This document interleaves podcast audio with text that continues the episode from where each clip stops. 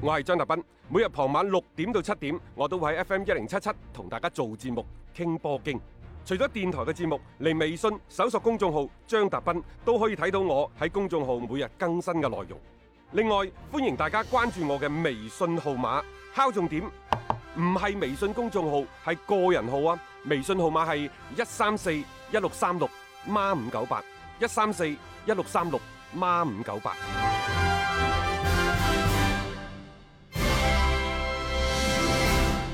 接住咧，同大家睇睇今晚嘅賽事，好奇怪啊！當我哋睇到賽程嗰陣時，突然間打個突。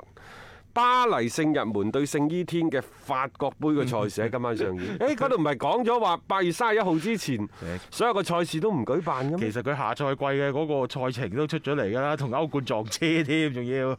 所以我話法甲聯盟啊，法國足總嗰自己啲，打自己嘴巴，即係佢哋仲做啲有嘢啊連個法國足球雜誌取消埋金球獎，我話最好全部取消。唉，好好笑搞嚟嘅，做乜好嘢啊好笑嘅。啊嗱，所以我哋連講都唔講佢啦 OK 今晚呢，其實有一場賽事係好值得大家留意嘅。嗯 AC 米蘭近太大勇，啊，亞特蘭大高居聯賽排名第二。嗯今晚兩隊波就火星撞地球。係啊，有關 AC 米蘭嘅情況呢，就佢點解同皮奧里續皮奧里續約呢？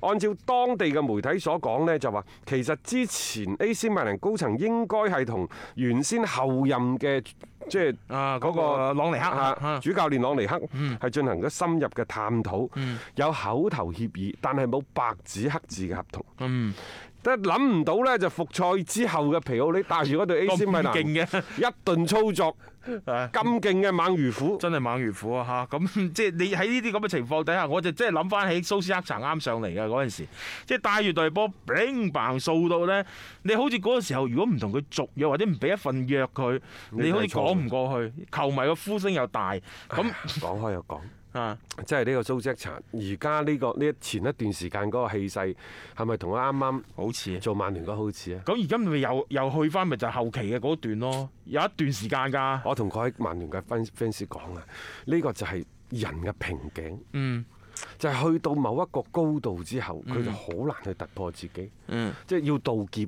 啊！啊一啊一次就偶然即係你睇下幾時落大雨、行雷閃電，個個講上邊位高人喺珠江新城渡 劫，就就係呢個意係思咯嘛。皮奧里，你話佢老樹發新芽，嗯抑或真係打破智障渡劫成功 呢？真係唔知嚇。再加上好似伊巴謙莫域，到底佢係呂布定係黃忠，你都未知㗎。總之人哋而家將近四張嘢都咁好打 嘅。要睇咯，究竟係點樣樣咯？睇下呢場呢場係咪定軍山咯？ 如果係 嘅話，咪阿呂阿呂布上一上一場係入咗兩個波嘅，但係呂布話喎，即係嗯伊巴希莫域話呢，就 AC 米蘭仲未有人同佢傾任何續約嘅事宜。誒，佢呢度大家係咬得比較死嘅，我又覺得唔唔一定會留佢喺度咯。呢樣嘢佢個年紀真係擺咗誒，即係幾大下。咁作為球隊嘅發展嘅一個方向嚟講，呢個係需要去慎重考慮我嘅。有個直覺，嗯斯伊巴希莫域嘅今日就係斯朗的明日，啊。